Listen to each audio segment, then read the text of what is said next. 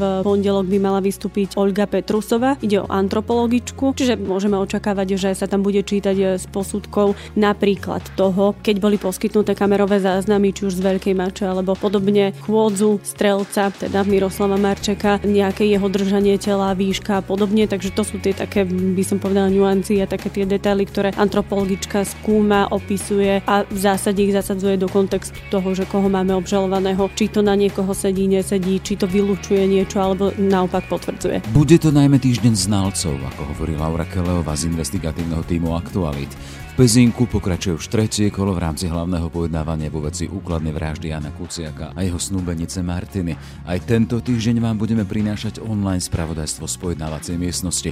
Po svedectvách a konfrontáciách obžalovaných a svedkov z predchádzajúcich dvoch týždňov prichádzajú na rad znalci z rôznych oblastí. Pre verejnosť zaujímavý bude práve aj znalec Jaroslav Oster. Časť jeho posudku sme počuli už aj v kauze zmenky. Ide o znalca, ktorý vlastne popísal alebo zhrnul práve tie Kočnerové iPhony a jeho trímu. Očakáva sa tiež, že v prípade strelca Miroslava Marčeka, ktorý svoj podiel víny priznal, môže dôjsť aj k uzatvoreniu jeho prípadu. Skrátka, on už tam veľmi nemá čo dodať, keďže sa priznal hneď na začiatku. Jeho prípad sa vyčlení na samostatné konanie, dotiahnu sa veci do konca, čiže prečíta sa, či mal pred spáchaním prvého skutku, čiže pred rokom dvetisícšestnásť ešte nejaké iné priestupky, či už dopravné alebo nejakú trestnú činnosť a podobne. No a potom sa vlastne vymeriava trest.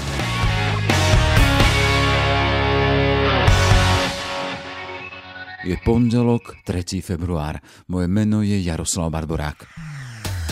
Ráno nahlas. Ranný podcast z spravodajského portálu Aktuality bodka es ká. Po týždňovej prestávke pokračuje hlavné pojednávanie v prípade úkladnej vraždy Jána Kuciaka a jeho snúbenice Martiny.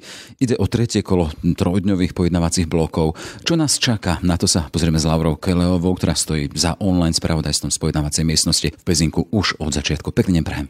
Dobrá, no ahoj. Lauri, súd pokračuje po týždňovej prestávke, ako sme povedali. Čo je za tou týždňovou prestávkou? Prečo tá prestávka? Ani by som to nenazývala alebo vôbec nekonšpirovala, že prečo tá prestávka. Treba si uvedomiť, že je tam, sú tam štyria obžalovaní, majú niekoľko advokátov, niektorí až dvoch, zosúladiť tie dátumy, aby to sedelo aj prokurátorom, ktorí majú aj iné prípady okrem tohto, aby to sedelo všetkým advokátom a aby aj vtedy Senát, trojčlenný pod vedením Ruženy Sabovej, nepojednával v inej kauze, je skrátka problémovejšie, takže našli sa takýchto deväť dní, kedy mohli všetci a v zásade takto to funguje bežne. Doteraz sme boli svedkami tých vážnych momentov. Priznanie strelca Mar- Marčeka, to bol ten prvý týždeň, vytrvalé popieranie jeho komplice Szabó a svedectvo Andruško a potom popieranie vytrvalé Zsuzsovej a Kočnera. Potom sme svedkami tej celodňovej výpovede Petra Tótha. Boli tam tiež naši kolegovia druhý týždeň, spoločník Penty, Haščák a Bödör. Čo máme očakávať tento týždeň? Tento týždeň vlastne tiež bude priestor, ani by som ich nenazvala, že pre svedku, ale skôr pre znalcov a odborníkov. Tí majú ako keby samostatné postavenie v tom celom prípade. Čiže to sú vlastne ľudia, ktorí počas vyšetrovania dodávali rôzne znalecké posudky alebo nejaké odborné vyjadrenia, analýzy a podobne. Nie všetci musia prísť osobne. Z niektorých posudkov znaleckých sa bude len čítať. Súhlasili s tým obe strany, ale niektorí teda musia prísť aj osobne.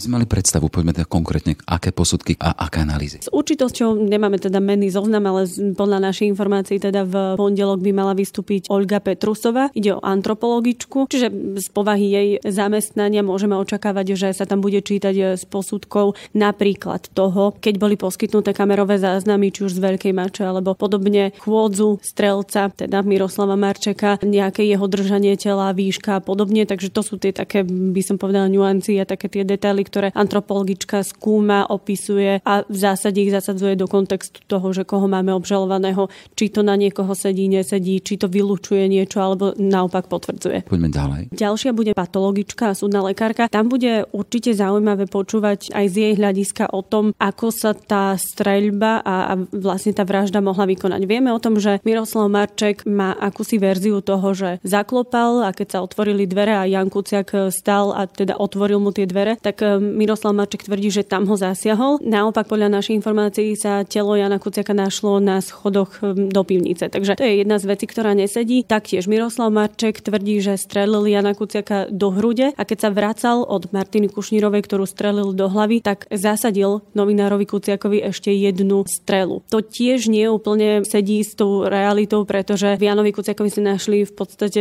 dva náboje na jednom mieste a je veľmi ťažko pravdepodobné, že sa Marček trafil na jedno konkrétne miesto na, na milimeter presne. Takže určite patologička bude vysvetľovať aj takéto detaily. Čiže to bude týždeň odborníkov teraz. Určite a veľmi dôležitý, alebo povedzme, že pre verejnosť zaujímavý bude práve aj znalec Jaroslav Oster. Časť jeho posudku sme počuli už aj v kauze zmenky. Ide o znalca, ktorý vlastne popísal alebo zhrnul práve tie Kočnerové iPhony a jeho trímu. V zásade len z toho, čo sme počuli aj v kauze zmenky, lebo tam sa z toho posudku už čítalo, tak vlastne Jaroslav Oster len vysvetlil, že aké zoznamy mien sa objavili v tých mobiloch a, a urobil tam niekoľko fotografií e, tých kontaktov, ktoré mal Kočner v tríme, ale nesúvisí to príliš e, s obsahom toho, čo poznáme z tej, z tej aplikácie Tríma. Čiže môžeme sa teraz kontinuálne vrátiť k tomu, čo sme doteraz zažili. Máme pred sebou týždeň odborníkov, keď sa budú jednoducho čítať ich posudky. Toto je tretí týždeň, ten prvý, to bol vlastne týždeň obžalovaných, najmä obžalovaných. Vieme, tam došlo k priznaniu samotného Marčeka, toho strelca. K tomu Marčekovi práve poviem, že určite môžeme očakávať, že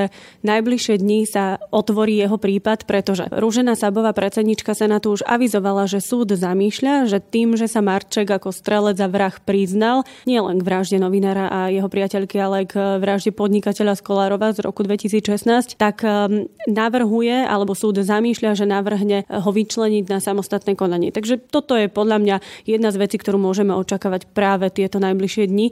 Pre laikov vysvetlenie, keď bude vyčlenený na samostatné konanie, čo to znamená? Znamená to skrátka to, že ako jeden jediný zatiaľ z obžalovaných sa priznal, aby to aj bolo jednoduchšie, skrátka on už tam veľmi nemá čo dodať, keďže sa priznal hneď na začiatku. Jeho prípad sa vyčlení na samostatné konanie, dotiahnu sa veci do konca, čiže prečíta sa, či mal pred spáchaním prvého skutku, čiže pred rokom dvetisícšestnásť ešte nejaké iné priestupky, či už dopravné alebo nejakú trestnú činnosť a podobne.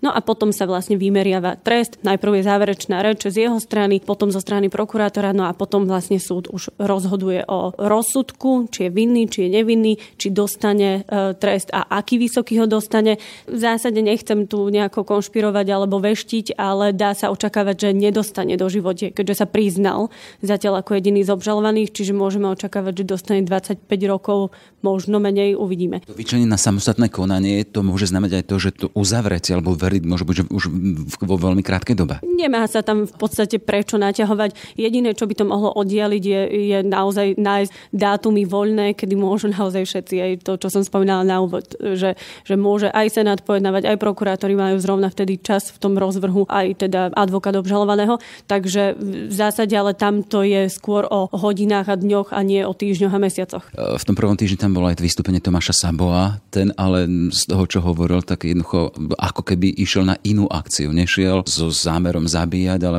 on hovoril, že šiel na objednanú bitku. Áno.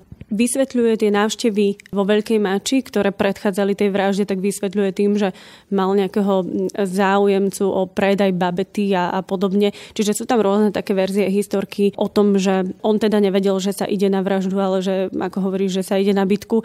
Nechcem teda hodnotiť jeho taktiku obhajobnú, ale zatiaľ to ide aj tak všetko skôr proti nemu, pretože Marček svedčí proti e, Sabovi, že vedel, že tam idú so zbraňou. Boli aj za človekom, ktorý už tiež vypovedal ako svedok so žiadosťou o úpravu zbrane. Vypoveda proti nemu aj samotný Andruško, že vraždu novinára objednával u Marčeka a Saboa, čiže u oboch z nich, čiže je málo pravdepodobné, že, že Sabo o tej vražde nevedel. No musíme si počkať, ako sa s tým súd vysporiada. Na teba pôsobí dôveryhodne? Je slabý v argumentácii. Ako porovnám s Marianom Kočnerom alebo Alenou Zsuzsovou, ktorí minimálne tým, ako konverzujú alebo akým spôsobom sa bránia alebo rozprávajú, tak ten Sabo je naozaj slabší v tej konverzácii a v tej obhajobe svojej. Zsuzsová, Kočner, zatiaľ obidvaja popierajú svoj podiel viny. Áno, Zsuzsová avizuje už teda opakovane, môžeme povedať, že vypovedať bude a bude odpovedať, teraz opakujem jej slova,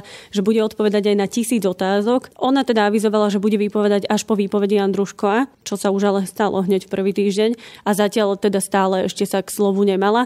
Súd zatiaľ prečítal jej výpovede z prípravného konania, to znamená od zadržania, potom po obvinení a podobne. No niektoré tie verzie sa líšia aj, aj v rámci tých výpovedí pred políciou a asi si musíme počkať, čo porozpráva potom pred súdom. Tvrdí, že teda vypovedať bude, takže asi si na to len musíme počkať. Plánuje tam určite reagovať na Andruška, to som si istá. No a uvidíme, akú verziu teda zaujme ona. Marian Kočner?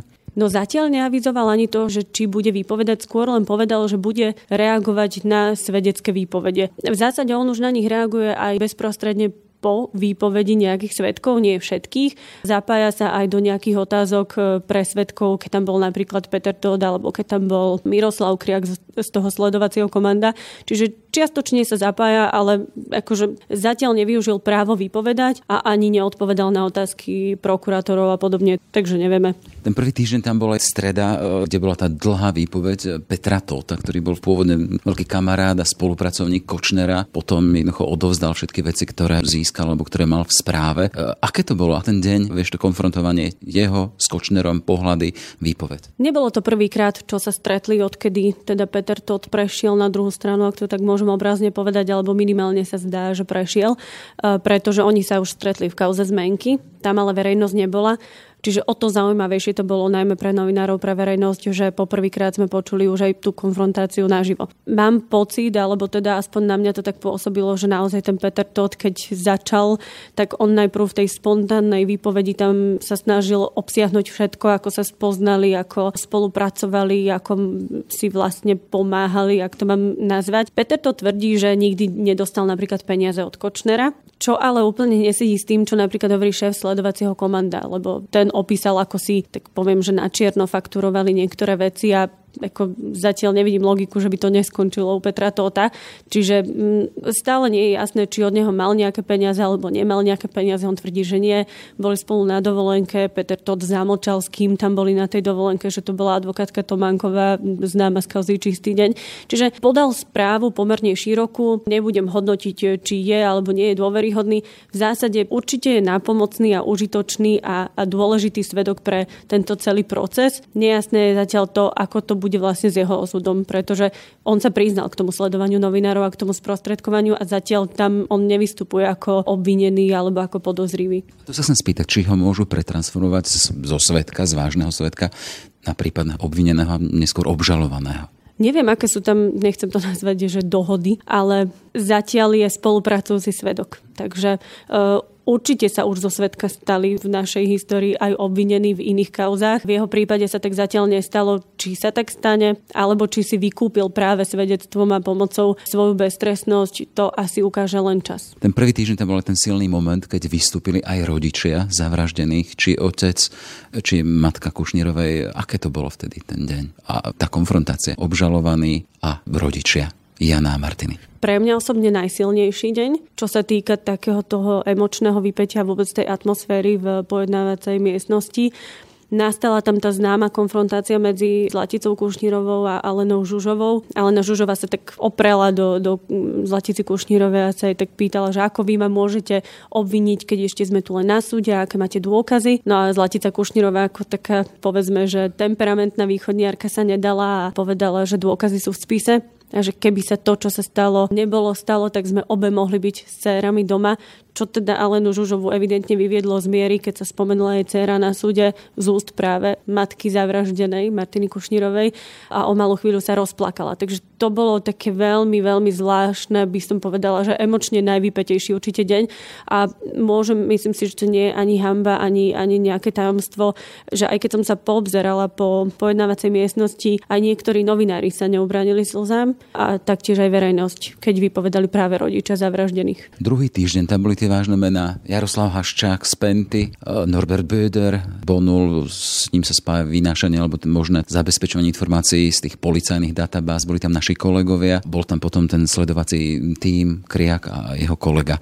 Poďme k samotnému Haščákovi. on bol predvolaný ako svedok, aby vysvetlil tú es em esku, o, o, to bolo vulgárne povedané, ale od odstranení Čuráka. Ako to dopadlo? Obhájil sa, vysvetlil to dôveryhodne? Tým, že Jaroslav Haščák z Penty už predtým poskytol rozhovor pre Aktuality bodka es ká, tak ako keby to bolo len také preklopenie toho, čo vysvetlil už médiám, alebo to náš, našej redakcii, tak to bolo také preklopenie, že ako to vysvetlil asi na súde. Rozprával teda o tom, že tá es em eska sa týkala skôr vyšetrovateľa, čo ale v zásade ako keď to zoberieme zo širšia, znovu len potvrdzuje to, že Marian Kočner mal informácie z vyšetrovania. Hej. Ako Marian Kočner vedel, že ktorý vyšetrovateľ rieši Pavla Ruska a, a ktorý je to prípad, keď ešte to ani pomaly nebolo verejne známe a Marian Kočner už pracoval na jeho v úvodzovkách odstránení. Takže akože na jednej strane Haščák vysvetlil, že čo to asi mohlo znamenať, na druhej strane, ale potvrdil to, že naozaj Marian Kočner mal tie informácie znútra vyšetrovania a, a že sa takýmito vecami zaoberal. Ešte si zoberme ako logiku veci, prečo Marian Kočner vybavuje alebo rieši alebo sa snaží odstraňovať vyšetrovateľov z prípadov, ktoré sa ho netýkajú. Veď Pavel Rusko je na druhej strane, veď Pavla Ruska práve Kočner žaluje v inej kauze o preplatenie miliónových zmeniek a z es em es správ sa dozvedáme, ako on pomáha a lobuje za Pavla Ruska. Je to, je to absurdné. A k tej výpovedi Haščáka, pán Haščák sa potom aj zastavil pri novinároch a rozprával tam teda, že, že čo povedal na súde, až do momentu, kým sa ho nezačali pýtať na na hrávku gorily. Vtedy už odpovede nechcel. V ten istý deň predstúpil v pojednávacej miestnosti aj Norbert Bödör. S ním sa spája ten tok informácií z policajných databáz. S ním sa mi spája to slovko, ten refrén, nepamätám si. Aké to bolo v podstate počúvať to, že si v podstate na nič nepamätá? Nechcem znevažovať vôbec tú celú situáciu v súdnej sieni, ale ono to bolo až komické, pretože on si na nič, čo bolo, nazvime to, citlivé alebo toxické, tak on si na nič zrazu nespomínal. Tým, že novinári niektorí majú prístup alebo teda poznajú tie správy, streamy lepšie a detailnejšie, tak zhruba vedia, o čom sa Kočner s Bödörom bavili a zrazu si Bödör nespomínal na nič. Či sa bavili o kauze zmenky? Nespomínam si. Či sa bavili o vražde? Nespomínam si. Či sa bavili o sledovaní novinárov? Ani na to si nespomenul. A pritom v tríme vidíme jasne, o čom všetkom si es em eskovali. Čiže minimálne, ak by odznela odpoveď, že písali sme si o tom, ale osobne sme sa nebavili, tak by to znelo dôveryhodnejšie. Je to jeho osobnostný defekt, alebo je to stratégia? Určite stratégia. Ako nemyslím si, že, že jeden z najmocnejších oligarchov si na nič nepamätá, to potom by asi nebol veľmi úspešný ani v podnikaní, ani v biznise. Bolo ešte, na to si teda rada spomínam, bolo celkom vtipné, ako predsednička Senátu, ktorá sedí vlastne priamo oproti svedkovi, len na vyvýšenom pódiu, tak ohriakla, alebo teda zvýšeným hlasom sa opýtala Bödöra, že či má nejaký problém, alebo rečovú vadu, že prečo rozpráva tak nezrozumiteľne. A to je práve taký tiež symbol toho, že keď človek to chce mať veľmi rýchlo za sebou, tak tam skloní hlavu a šomre niečo do mikrofónu, tak ho tak ohriakla, že, že nech teda rozpráva priamo do mikrofónu. Takže. Ako si môže takým tým v úvodzokách nepamätám si pomôcť? No lebo v zásade, nespomínam si, je taká konštrukcia, že naozaj človek objektívne si nemusí pamätať všetko. Nedá sa povedať, že klame, lebo on nepovedal jasné nie, on povedal nespomínam si. Čiže teoreticky človek môže zabúdať. Na druhej strane, ale aj Daniel Lipšic upozornil na to, že svedok vypoveda pod prísahou. A v prípade, že by jeho svedecká výpoveď bola v úplnom rozpore s tým, ako sa napokon ten celý prípad končí a že by to aj zasiahlo alebo nejakým spôsobom mohlo ovplyvniť to doterajšie konanie alebo samotný výsledok, tak nie je vylúčené, že Norbert Bödör by potom nebol stíhaný za krivú výpoveď. To ale predbiehame. Ja len teda hovorím o možnosti a nie je to len v prípade Norberta Bödöra, ale aj iných svedkov. Tu ale pripomeniem, že v prípade, že súd určí, kedy a akým spôsobom sa bude čítať tríma, predsednička Senátu tu nevylúčila aj, že sa tí svedkovia budú musieť znovu vrátiť a znovu vysvetliť a odpovedať už aj na otázky konkrétne, teda streamy. Čiže tam môžeme byť svedkami konfrontácie, budú konfrontovaní s tým, čo kedysi napísali, hovorili a, a budú sa k tomu vyjadrovať. No, to bude ešte zaujímavejšie. Boli tam aj naši piati kolegovia. Akým spôsobom môže pomôcť alebo vstúpiť do tohto objasňovania ich svedectvo? Asi taká najdôležitejšia časť z ich celej svedeckej výpovede je tá, či Jan Kuciak cítil hrozbu, napríklad od obžalovaného Kočnera a či mohol byť ten motív napríklad to, že naozaj sa intenzívne venoval práve Marianovi Kočnerovi alebo práve odhaľovaniu nejakých daňových podvodov podnetov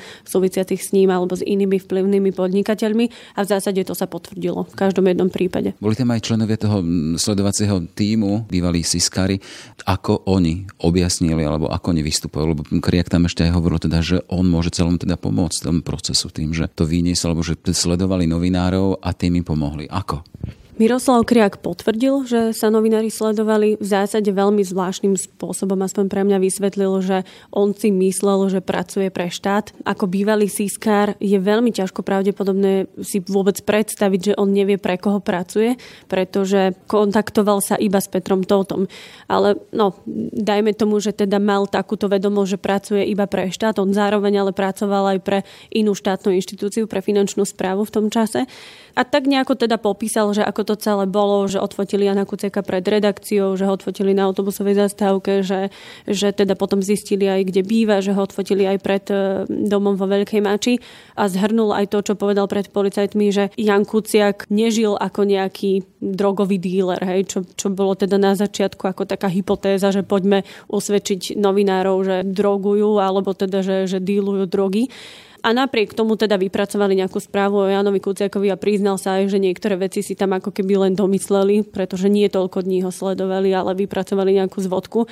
No a áno, to, čo ty spomínaš, on potom novinárom na chodbe povedal, že ja som sa ho pýtala, že či je na to hrdý, alebo že či neľutuje, že, že sa do niečoho takéhoto namočil, tak on neodpovedal, že nie, alebo že je mu to ľúto, ako to dopadlo, ale skôr sa tak ako keby chcel vyviniť z toho, že počkajme si na rozsudok, veď možno tie fotky akože budú jeden z kľúčových e, dôkazov a že možno je aj dobré, že sme sledovali novinárov, lebo teraz máme dôkazy. No je to taká zvláštna forma vyviňovania sa. To sú tie prvé dva týždne, teraz spomínali sme pred tretím týždňom.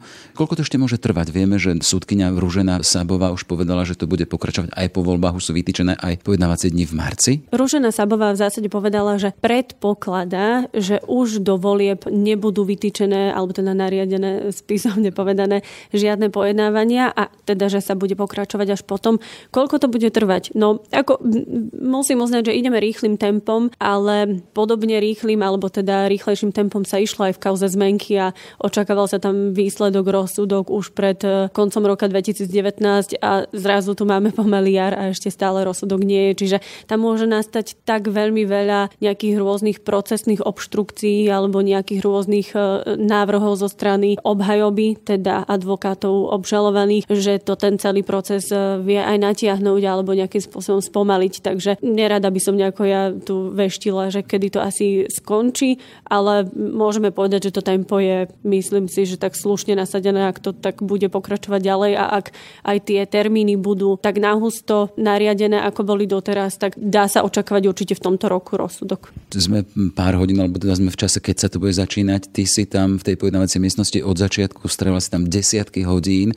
S akým pocitom ideš do tohto nového týždňa? Je to zasa taká tá ťarcha, budem makať, budem počúvať a prepisovať a dávať svetu na známosť, čo sa tam vnútri deje, alebo sa na to tešíš? Som rada, že sme mali takú krátku prestávku, aj napriek tomu, že medzi tým som bola znovu na súde v kauze zmenky, takže zase nie som úplne vypadnutá z toho.